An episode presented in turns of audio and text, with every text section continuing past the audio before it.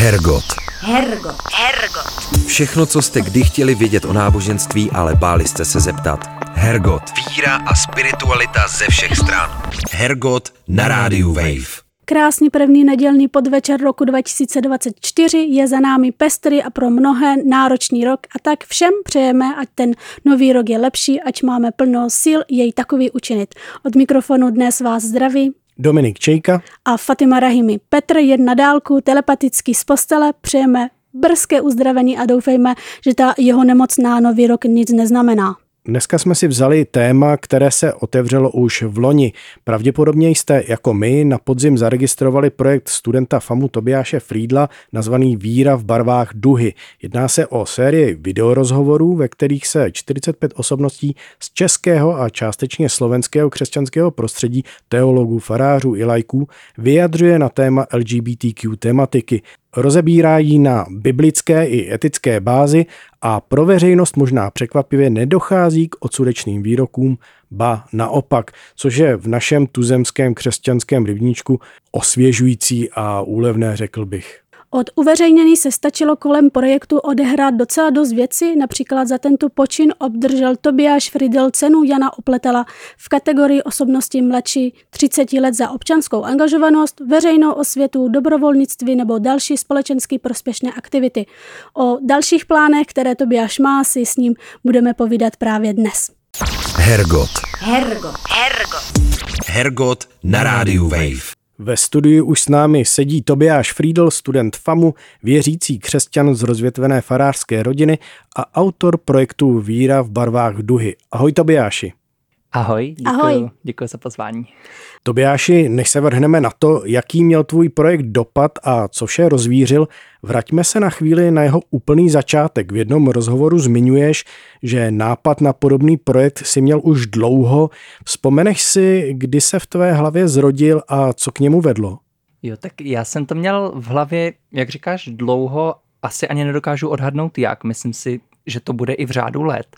Ale ta konkrétní představa o tomhle konkrétním projektu, tak jak nakonec vypadal, si myslím, že se zrodila tak v únoru, březnu v roce 2023 a myslím si, že taková jako poslední faktor, který strhnul tu lavinu, bylo, když se u nás v kostele, kde táta je farářem, začala řešit Aliance pro rodinu, respektive její petice za zákaz surogátního mateřství. A taková konzervativnější část lidí našeho sboru začala tak pokoutně obcházet ty další s takovou jakousi záhadnou peticí, o který nikdo nic moc nevěděl a radši se o tom ani moc jako nemluvilo, jenom tlačili k podpisu a na základě toho se pak rozvinula právě debata vůbec o LGBT v církvi a to si myslím, že pro mě byl takový jako poslední impuls nebo taková prostě poslední kapka, která mě prostě donutila něco takového udělat. Chápu dobře, že to nemělo nic společného se studiem na FAMU. Není to nějaký, já nevím, studentský projekt nebo... V podstatě ne, já jsem jedině že jsem v červnu to představil jako klauzurní projekt, kde jsme měli za úkol vymyslet si nějaký hypotetický projekt, který bychom chtěli realizovat a proč bychom to dělali. Tak já jsem nám představil tohle, ale to už bylo v podstatě ve chvíli, kdy už ta příprava byla rozběhlá a spíš se mi nechtělo vymýšlet něco jiného, tak jsem tam představil tohle, ale jinak to se školou nemělo nic společného. Dominik to říkal, ty jsi to potvrdil, že ten nápad máš v hlavě dlouho. Jak to vůbec vzniklo v tvé hlavě? Tak já myslím, že jako s každým veřejným vystoupením jakýhokoliv křesťana nebo aspoň člověka zaklínajícího se vírou, ze kterého mi třeba bylo trochu nevolno, tak prostě jsem měl jako potřebu ukázat, že třeba ne každý křesťan musí se vůči těmto tématům vymezovat a myslím si, že prostě přesně každý post na sociálních sítích, prostě kde lidé jako se oháněli Biblí a já nevím, jakými všemi výroky, tak to byly ty impulzy, které nějak se ve mně hromadily a nakonec vyústily v tenhle projekt. Ten projekt, troufnu si říct, byl celkem úspěšný, mediálně dobře viditelný v době toho jeho spuštění. Teď už ale máme trochu časový odstup a také příležitost vyhodnotit jeho dopad. Tak předně, kolik lidí vlastně to video, nebo ty videa vidělo? Tak To je jako docela těžká otázka, protože ono záleží, jak se to vezme. Jako údaj, který vím téměř přesně, to mi samozřejmě řekne YouTube. Tam prostě vidím celou statistiku, kolik lidí to dohromady vidělo, a to je tak necelých 30 000. Ale ten největší dosah není ani na tom YouTube, ani na těch samotných stránkách v barvách duhy.cz, ale ten největší dosah to mělo v tom článku na Seznam zprávách, který o tom napsal jako první, protože my jsme to spouštěli v půlce října a hned ten den, kdy to vyšlo, tak se to objevilo zároveň na Seznamu, kde i to takové nejvýraznější video o manželství pro všechny bylo, ale nebylo tam převzaté z toho YouTube. A o tom článku na Seznam zprávách já vím, že jeho dosah byl kolem 1,5 milionu lidí. Mm. Je samozřejmě otázka, kolik lidí to jako skutečně přečetlo a kolik lidí to video vidělo, ale i kdyby to byl každý třetí, tak je to 500 000, což myslím není špatné. A pak takový druhý ještě velký dosah měl rozhovor na iDnesu, kde ten dosah byl zase přes 1 milion, nějakých 1 300 000. Tak ať si z toho každý vezme, kdo chce. Mm-hmm. Ta moje otázka možná bude ještě složitější než teď, jak jsme se ptali na nějaké jako faktická čísla. Máš nějaké povědomí o tom, o jak pestrou skupinu se jedná? A teď jak pestrou? Myslím, diváci nebo posluchači, co slyšeli s tebou rozhovor, nebo vůbec o tom projektu se nějak dozvěděli? No, to úplně vlastně nemám, nebo jediný, z čeho můžu vycházet, jsou třeba ty statistiky na YouTube, protože ty jsou poměrně podrobný a já teda přiznám, že úplně detailně jsem to nestudoval, ale jsou to v drtivé většině muži, což mě trochu překvapilo, a jsou to spíš mladší lidé, řekněme mezi 20, 30, tak do 40 let, to je jako největší skupina. Zároveň bych asi mohla říct, že jak iDnes, tak Seznam zprávy čtou možná různé skupiny lidí, takže máme možná nějakou představu, že se dostalo nejenom do bubliny. Tak doufám v to. Já myslím, že jako to pokrytí mediální nakonec bylo docela jako široké, právě ten iDnes, Seznam zprávy, Aktuálně a Deník N o tom informovali, tak to si myslím, že se podařilo pokrýt snad jako široké spektrum lidí, no. A ještě připomínám, že i u nás na Radio Wave s tebou byl rozhovor, kdyby měl někdo zájem, tak si to může pustit zpětně. A ty osobně jsi měl nějakou cílovou skupinu, na kterou jsi mířil, nebo ne? Pro mě byla primární cílová skupina lidé mimo církev, asi spíš mladší lidé, ale to tak nějak vyplynulo spíš z té formy, ale primárně jsem cílil na lidi, kteří se o to nějak cíleně úplně nezajímají, neorientují se v tom a spíš jsou uzavření v nějaké své představě o tom, jak asi se věřící lidé dívají na to celé téma, ale je pravda, že jsem se zároveň snažil myslet i na lidi naopak věřící, nebo kteří už se o to nějak dlouhodobě zajímají, mají o tom nějaký přehled a zas tam zachovat i pro ně určitou jako erudovanost, aby to nebyly nějaké jako plitké řeči, prostě Pán Bůh vás má rád, tak pojďme se nehádat. A myslíš, že se ti podařilo teda je nějak zasáhnout? Já doufám, že jo. Jako myslím si, nebo troufnu si říct, že ta vyváženost takové té jako dostupnosti nebo srozumitelnosti a zároveň erudovanosti tam snad je.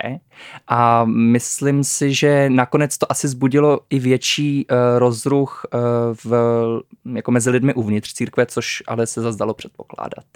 Ty tvoje videorozhovory zajímavě vpadly do veřejného prostoru plus mínus ve stejné době jako druhá kniha Martiny Viktorie Kopecké Zpověď farářky. I když to úplně nebylo hlavní téma knížky, tak čtenáře přirozeně dost zaujal její coming out. Máš dojem, že tahle knížka tvému projektu trochu pomohla, nebo naopak, že videa nepřímo možná třeba i podpořila autorku v jejím postoji? No, to je teda zajímavá otázka. Já si myslím, že to téma v tom veřejném prostoru rezonuje už nějakou dobu. A já jsem se teda v tom únoru, březnu rozhodl, že ta videa natočím a chtěl jsem to stihnout do druhého čtení ve sněmovně. S tím, že to byl takový můj jako cíl a byl jsem hrozně rád, že v průběhu toho půl roku se opravdu jako snad každý měsíc objevila nějaké téma uvnitř církve, které to rozvířilo. Myslím, že to začali Pastoral Brothers s výzvou o odstoupení Aliance pro rodinu ze struktur státu, na to pak následovaly ty 2 petice, církevních představitelů na podporu toho tradičního manželství, pak právě ta kniha Martiny a myslím si, že všechny tyhle události nějakým způsobem tu debatu dál rozvířily nebo dál ji udržovaly a že ten můj projekt prostě do toho víru zase nějak přispěl tím svým příspěvkem a jestli jí to jako podpořilo, tak já doufám, že jo a že třeba se i ona zase mohla s nás odkázat na něco, jako co už třeba k tomu pak teda vzniklo. Ty se s Martinou Viktorií znáš, konec konců jste oba ze stejné církve. Jak si ten její coming out vnímal a mluvili jste spolu o tom? Jo, tak já jsem Martinu do toho projektu i dokonce zval, ale tím, že se natáčel převážně o prázdninách, tak tam jako z časových důvodů nebylo úplně prostor pro ní se toho natáčení zúčastnit a vlastně poslední termín já jsem ještě dodal v září a zase jsem jí psal, že teda ještě jsem přidal jeden termín, jestli se nechce zúčastnit a ona se nakonec z toho natáčení omluvila, což jsem moc jako nerozuměl proč a vlastně najednou tím, že vyšla tahle zpráva najevo, tak mi to nějak jako se spojilo a došlo mi, proč asi nechtěla být součástí toho a myslím si, nebo určitě teď s odstupem chápu, že se toho nechtěla zúčastnit, protože ta smršť, která se na ní prostě strhla, byla opravdu jako velká, až mě to překvapilo, taková zbytečná a myslím si, že kdyby se najednou toho projektu zúčastnila nebo byla jeho součástí, tak prostě by to lidé mohli vnímat příliš právě v souvislosti s ní a mohli by ji už moc si zařadit do nějakého až jako aktivismu, což nechtěla a je to myslím pochopitelné. Použil si slovo smršť, znamená to nějakou nepřiměřeně velkou pozornost, nebo co konkrétně myslíš? Jo, no jako určitě, já teda jsem tu knihu četl a přiznám se, že kdybych ji nečetl už s tím, co jsem si o ní přečetl na internetu, tak tam pomalu tuhle informaci jako skoro si ani nevšimnu, teda v té celé řadě témat, které ona tam rozebírá. A jako ta smršť, no jo, to myslím, že bylo naprosto nepřiměřený, teda můj táta je farář, zároveň můj strejda je farář a jim chodili dotazy, co s tím jako budou dělat. A to jí vůbec jako to s Martinou nemají nic společného, kromě toho, že jsou její kolegové, takže co jako muselo chodit jí a jaké jako články obskurní, teda jsem o tom četl, to teda bylo opravdu šokující a jako čím si musela projít ona, to snad ani jako nechci vědět, no. A ty dotazy byly zevnitř tedy vaší církve, připomeňme, že je to církev Československá husitská, dotazy na tvé rodiče, nebyly to dotazy zvenku? No jo, jako chodili dotazy ve smyslu, jako jak se k tomu církev postaví, co na to říkají, prostě co si o tom myslí, co s tím budou dělat a převážně teda od lidí uvnitř církve, ale teda my jsme to většinou doma jako ignorovali, prostě nějaké jako zprávy, to jsme na to jako i mně dokonce přišly otázky na to, tak jsme na to neodpovídali a no. Mm-hmm.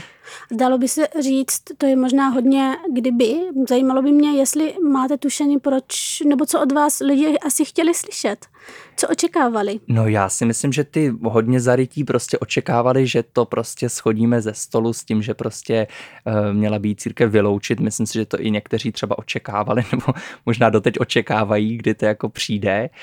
Jako nevím, no, jaká by tady byla adekvátní podle nich reakce na to, jako zbavitý prostě té služby, nebo jako nevím. A znamená to, že ve vaší církvi, třeba na rozdíl od římskokatolické církve, tyto otázky, nevím, sexuální morálka, nebo jak bychom to mohli nazvat, tak že tyto otázky nejsou jasně formulované, co se smí, co se nesmí, co je dobré, co je špatné? Jako v zásadě ne, no. Já si myslím, že ta církev v tuhle chvíli hledá ten svůj postoj. Ona se tuším vyjádřila někdy začátkem tisíciletí, něco k tomu vyšlo, ale asi ne úplně jasně formulované. Pak se o něco snažila v roce 2007, kdy ale ten sociálně etický sněm nedošel k žádnému jako konsenzu a teď opět ta otázka vyvstala na povrch a poslední tuším rok nebo půl rok se to zase začalo řešit a uvidíme, kam teda dospějeme tentokrát, ale myslím si, že církev jako celek to v zásadě z nějakých oficiálních dokumentů by spíš nechala na nějaké svobodě svědomí a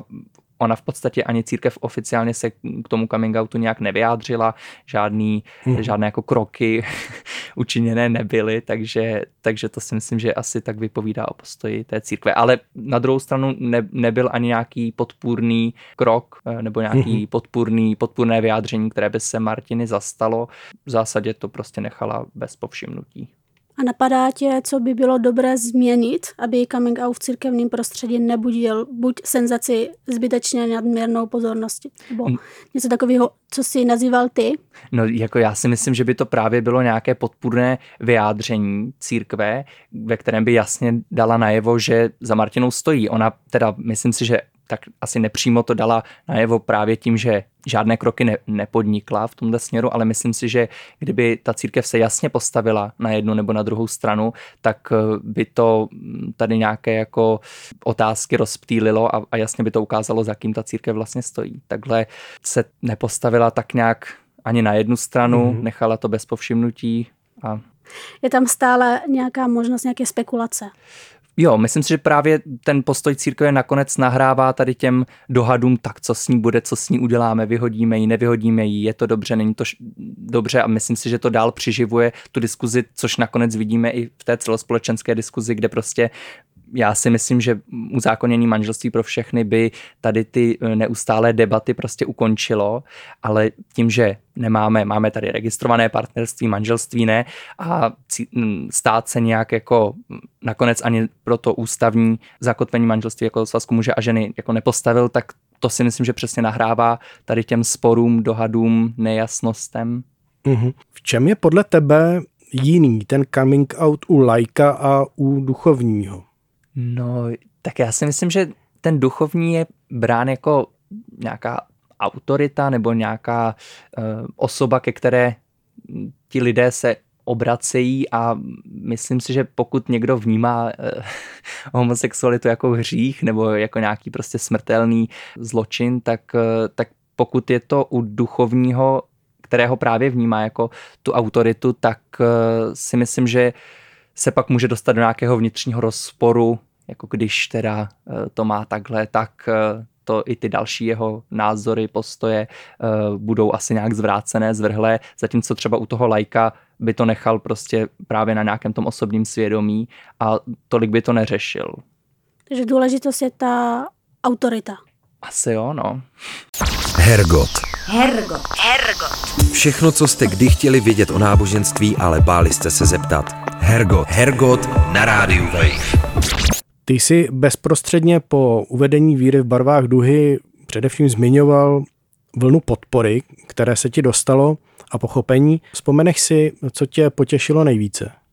Tak z takových jako nejvýraznějších, nebo takhle, ta vlna byla opravdu velká, mně chodilo v podstatě každý den spoustu zpráv lidí, kteří to nějak pozitivně hodnotili, což mě samozřejmě těší, ale pokud bych měl uvést nějakou takovou jako nejvýraznější nebo pro posluchače možná nejzajímavější, tak mě hodně potěšilo, když ministr vnitra Vít Rakušan o tom napsal na Twitter, právě tam sdílel jeden z těch článků, tuším, že na Aktuálně, a právě napsal něco ve smyslu takovém podpůrném, tak to mě určitě hodně potěšilo. A pak, když jsem měl takové jako představení toho projektu, nebo já jsem s určitým odstupem na konci listopadu měl takový pořad v kostele u nás, kde se ten jeden díl pustil, vystoupili tam někteří z těch respondentů a zúčastnila se toho i vládní zmocněnkyně pro lidská práva Klára Laurenčíková, a ta pak napsala takový obsáhlý post na Facebook, kde tomu vyjádřila podporu a tak krásně shrnula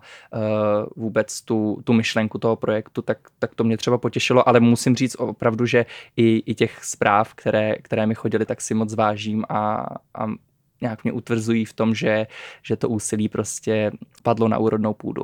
A rozlišoval jsi mezi tou radostí a nevím, pochopení a vlnu podpory i nějakou, řekněme, na prvním místě byly lajky, na druhém místě byly duchovní, a to mě udělalo větší radost a tohle to je jako fajn, ale... To asi bych se jako, nebo asi mě to ani nenapadlo nějak jako poměřovat větší, menší radost, ale tak jako je jasné, že když to pak sdílí třeba někdo i známější nebo s nějakým zase dalším dosahem, tak člověk má radost, že se to zase i dál šíří takovou cestou, ale v zásadě bych řekl, že ta radost je stejná. Já jsem spíš myslela, jestli ta podpora jako zevnitř z různých jako církve ti nepotěšilo víc, než když to podpořil Rakušan. No tak ono jako popravdě vlastně... Jsi zase šarženu. Jo. Církve jako celek, nevím, jestli to nějak přímo podpořili. Myslím, že církev jako oficiální stránka některé církve to myslím nezdílela, nakonec ani ta naše, tam když se to objevilo, tak to do 2 hodin zase bylo zmizeno. Aha. A jako sdíleli to třeba různé diecéze, brněnská, plzeňská a další, ale církve jako celek to myslím ani nepodpořili. A pídil ses třeba po osudu tady té akce, kdy se to tam objevilo a pak záhadně zmizelo? Ano, ono to zase tak záhadné nebylo. Jo, tak v podstatě tady, když se budeme bavit o tomhle konkrétním, tak to bylo na popud bratra patriarchy naší církve, vlastně nejvyššího představitele, kterému se nelíbilo, že takový projekt vlastně soukromý je prezentován na oficiálních stránkách církve. Mm-hmm. Mrzlo tě to? Tak nepřekvapilo mě to.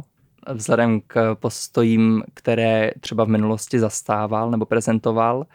A je pravda, že my jsme pak měli i takovou debatu osobní s ním u nás v kostele. Po jedné akci byl tam i biskup pražský. A tak jsme měli asi 2hodinovou diskuzi vůbec o tom projektu, co se o ně myslí, proč ho nezdíleli, jestli přijdou Aha. na tu akci, která se tehdy připravovala. A tak v ní jsme si to, myslím, docela zajímavě shrnuli, popsali, jaké postoje kdo zastává. Tak to je zajímavé, že se to dostalo z toho prostoru, z toho kyberprostoru, internetu a vlastně jste se setkali i tváří v tvář s lidé, kteří na to mají opačný názor. Jo, jako musím říct, že těchto osobních setkání zas tolik nebylo, ale tady to se zrovna sešlo, protože u nás v kostele byla taková akce, které se tihle dva pánové zúčastnili a když potom po skončení ještě zůstávali na faře, tak jsem tam přišel s tím, že teda se jich zeptám, jestli přijdou, co si o tom projektu myslí, proč ho nezdíleli nebo i smazali. A tak já jsem jako v podstatě, když jsem do té diskuze vstupoval, tak já jsem tak nějak věděl, s čím s ní zas budu vystupovat a to se nakonec naplnilo, takže ne, že by mě tam nějak moc překvapili nebo mrzeli nějaké postoje, ale spíš jsem právě chtěl, aby třeba si to obhájili i takhle tváří v tvář. Mm-hmm. Na odpor si zákonitě musel narazit už při oslovování té 100 respondentů. Mm-hmm. Jak to bylo u zpětné vazby negativního? A teď mě zajímá právě ty respondenty. Jo, tak ono zas tolik toho odporu tam nebylo, protože já jsem ty, které jsem chtěl oslovit, tak jsem konzultoval už s lidmi, kteří mi právě doporučili lidi, o kterých jsme věděli nebo předpokládali, že budou v tomhle směru otevření. Ale je pravda, že u některých, řekl bych v řádu jednotek, jsme prostě se spletli, ale jako musím říct, že většinou reagovali slušně, naopak mě i třeba dopředu rovnou upozornili, že já je zvu do projektu, chci ukázat nějaký pozitivní postoj, ale oni by mi tam asi úplně nepasovali. A vlastně takové asi ne úplně šikovné reakce jsem zaznamenal 2. Z nichž jedna taková, která tam mě teda jako zamrzela, bylo, když mi farář řekl, že by neoddal stejnopohlavní pár, nebo že by nevystojil svátost manželství stejnopohlavnímu páru, protože je to svátost určená pro muže a ženu a on by třeba stejně tak nevystrojil pohřeb zvířeti. Tak to byla reakce, kterou jsem teda nečekal a v tu chvíli jsem se ani nezmohl na slovo, ale napsal jsem mu pak později ten den e-mail, kde jsem mu napsal, že se nemyslím, že je úplně adekvátní nebo správné v nějakých osobních rozhovorech to takhle přirovnávat a je pravda, že pak se mi za to omluvil. Tak došel nějaké reflexe. Možná asi nečekal, že vůbec odpovíš, takže možná ta tvoje odpověď ho přijímalo k tomu nějaké sebereflexy? Přemýšlím na hlas?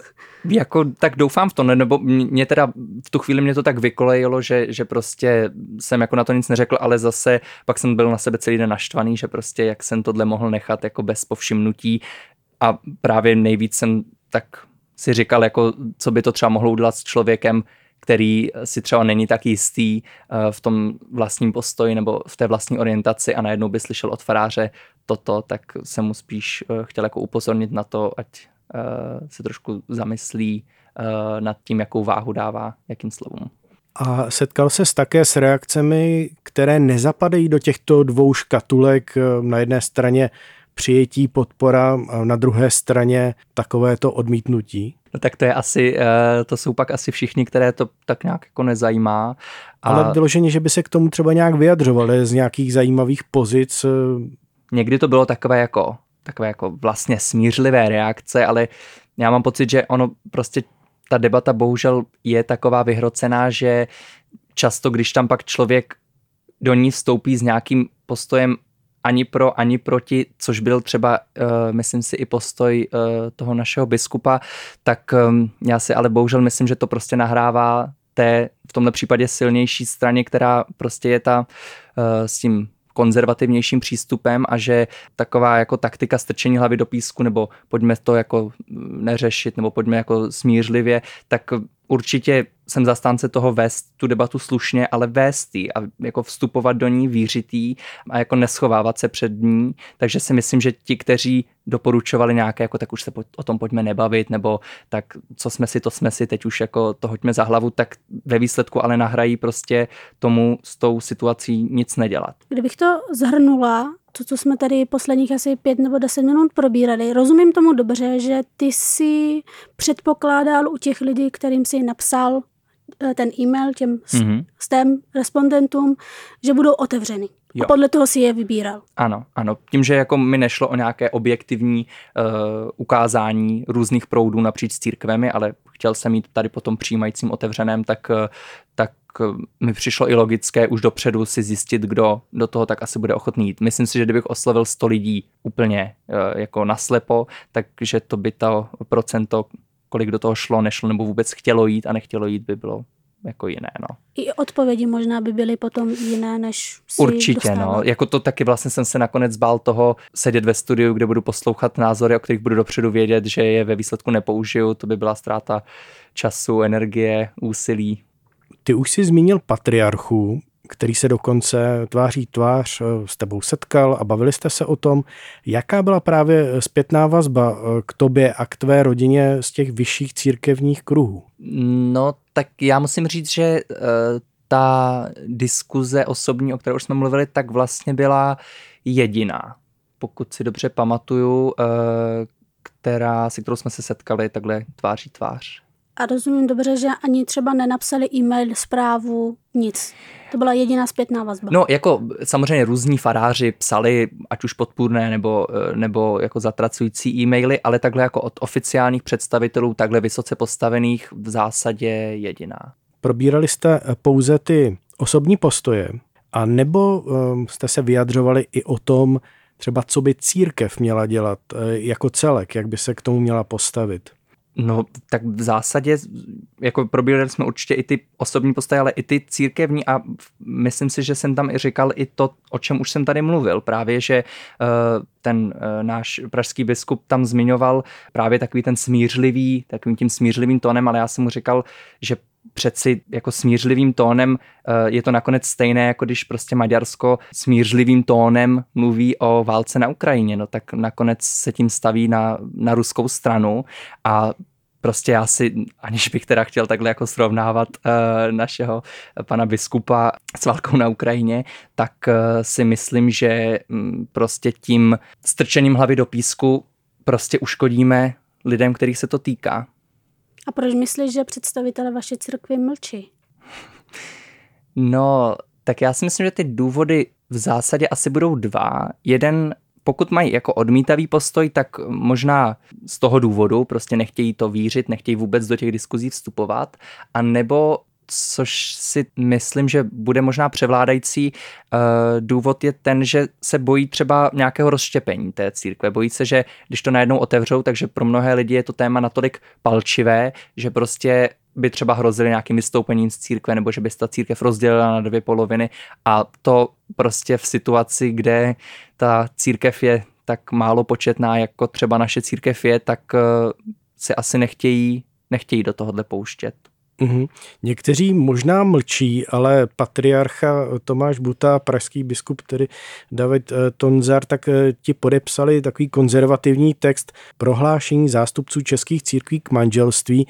Co si o tomto textu myslíš, a třeba měli jste nějaký prostor si i ujasnit jo, no jako tyto záležitosti? Určitě, jako my jsme tam i zrovna o tomhle konkrétně mluvili, kdy právě v souvislosti s tím, že on říkal, že nechce nějaký můj osobní projekt prezentovat na stránkách církve, na což já jsem mu říkal, že ale on svůj osobní názor prezentoval takhle vlastně veřejně s podpisem Tomáš Butta patrie a byl tam, vystupoval tam jako patriarcha církve, vlastně zastupoval tam tu církev.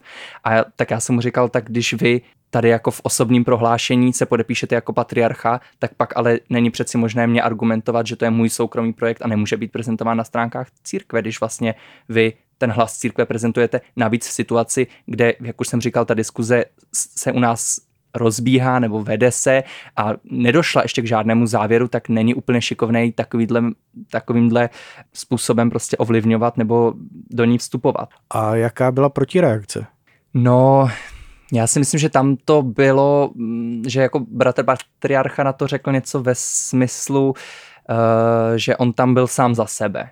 No, ale jako, stejně, ať už byl nebo nebyl, tak jako tu reakci to zbudilo takovou, jakou to zbudilo, a sice, že prostě nejvyšší představitel církve Československé husitské to podepsal a tím pádem minimálně symbolicky, i když on třeba může říct, že to tak nemyslel, tak ale symbolicky tam vlastně zastoupil tu naší církev, zastoupil tam ten hlas té církve a vlastně tu církev nějakým způsobem na tu jednu stranu prostě přiklonil.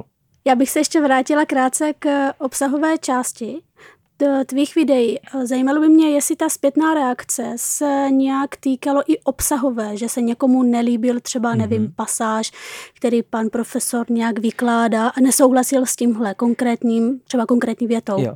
No na tohle já jsem vlastně čekal. Já jsem, když jsem ty videa tvořil, tak mě hrozně zajímalo, co na to kdo řekne, na ty konkrétní argumenty, a musím říct, že jsem byl vlastně zklamaný tím, že často jsem měl pocit, zvlášť u těch negativních komentářů, jak kdybych mluvil prostě do hluchých uší tím, že tak já jsem v těch videích, nebo ti představitelé těch církví v těch mých videích odprezentovali nějaký postoj, podpořili ho nějakými argumenty, nějakými výklady, a teď jsem čekal, že teda ti, kteří s tím nesouhlasí, tak řeknou, v čem s nimi nesouhlasí. Řeknou třeba tady, přesně jak si říkala, že tady pan profesor prostě říká nesmysly, což se v zásadě nestalo, a často v těch komentářích se pak objeví třeba, víte, co o tom říká kniha Levitikus? No tak já nevím, podívali jste se na ty videa o Starém zákoně, kde je knize Levitikus věnován celá polovina snad dílu, nebo nevíte snad, co se stalo v Sodomě? No tak taky prostě, jako všechny ty konkrétní pasáže, snažil jsem se opravdu vybrat ty nejznámější, nejcitovanější, a musím říct, že všechny ty, které jsem vybral, tak nakonec se v těch komentářích objevily a nevíte, co o tom říká apoštol Pavel, a nevíte prostě, jak skončila Sodoma. A to pak mám pocit, že ta diskuze teda není možná, no, když řeknu nějaké argumenty a protiargumenty to nijak nereflektují a jenom opakují furt to stejné dokola. A nebyla možná ve všech případech, a nebo třeba někdo i změnil svůj názor právě po vaší debatě nebo po shlédnutí těch videí? Tak jako já, jak říkám, no já jsem těch osobních debat tolik bohužel nezažil a je otázka, kolik lidí jako v internetových debatách vůbec kdy změnilo svůj názor, tak vlastně jako nevím, i když na druhou stranu, já bych samozřejmě byl hrozně rád, kdyby se ke mně dostal nějaký příběh o člověku, který třeba prošel nějakou změnou názorů, a nějakou roli v tom třeba mohla odehrát i tato videa, ale popravdě si vlastně myslím, že je na to ještě možná brzo. Ta videa vyšla v půlce října a zase, když zůstanou trochu při zemi, tak nemyslím si úplně, že mají sílu někomu proměnit ty názory, ale rozhodně si myslím, že se třeba můžou stát nějakou mozaikou prostě více třeba faktorů, které nakonec povedou k nějaké proměně názoru, nebo že to může být třeba odrazový můstek, jak do té diskuze vstoupit, a byl bych hrozně rád, kdyby se třeba do půl roku, do roku, za 2 roky prostě, kdybych zjistil, že třeba opravdu někomu to mohlo na té cestě nějak pomoct. Hergot. Všechno, co jste kdy chtěli vědět o náboženství, ale báli jste se zeptat. Hergot na Radio Wave. Řada lidí, například z římskokatolické církve, kteří s tvým nápadem projektu nějak souznili, se rozhodli do něj nepřispět v obavách z důsledku takového rozhodnutí. Změnila si to v jednom rozhovoru, myslím, že to dokonce bylo tady na Radio Wave. U těch, co přispěli svým pohledy, máš nějaké informace o tom, že by byli někdo z respondentů nějak popotahováni? Tak v podstatě nemám, nebo takhle, jestli teď mluvíme o římskokatolické církvi, tak tam se ke mně dostal akorát akorát jedna zpráva o tom, že jeden nejmenovaný respondent byl nějakým způsobem jako probírán, jak s ním bude naloženo v těch vysokých církevních kruzích, ale už nevím, jak to dopadlo, a teda z toho, co já vím, tak to pravděpodobně šlo asi do vyšumění, protože ten člověk nakonec z toho nějaké konkrétní potíže neměl, nebo zatím neměl.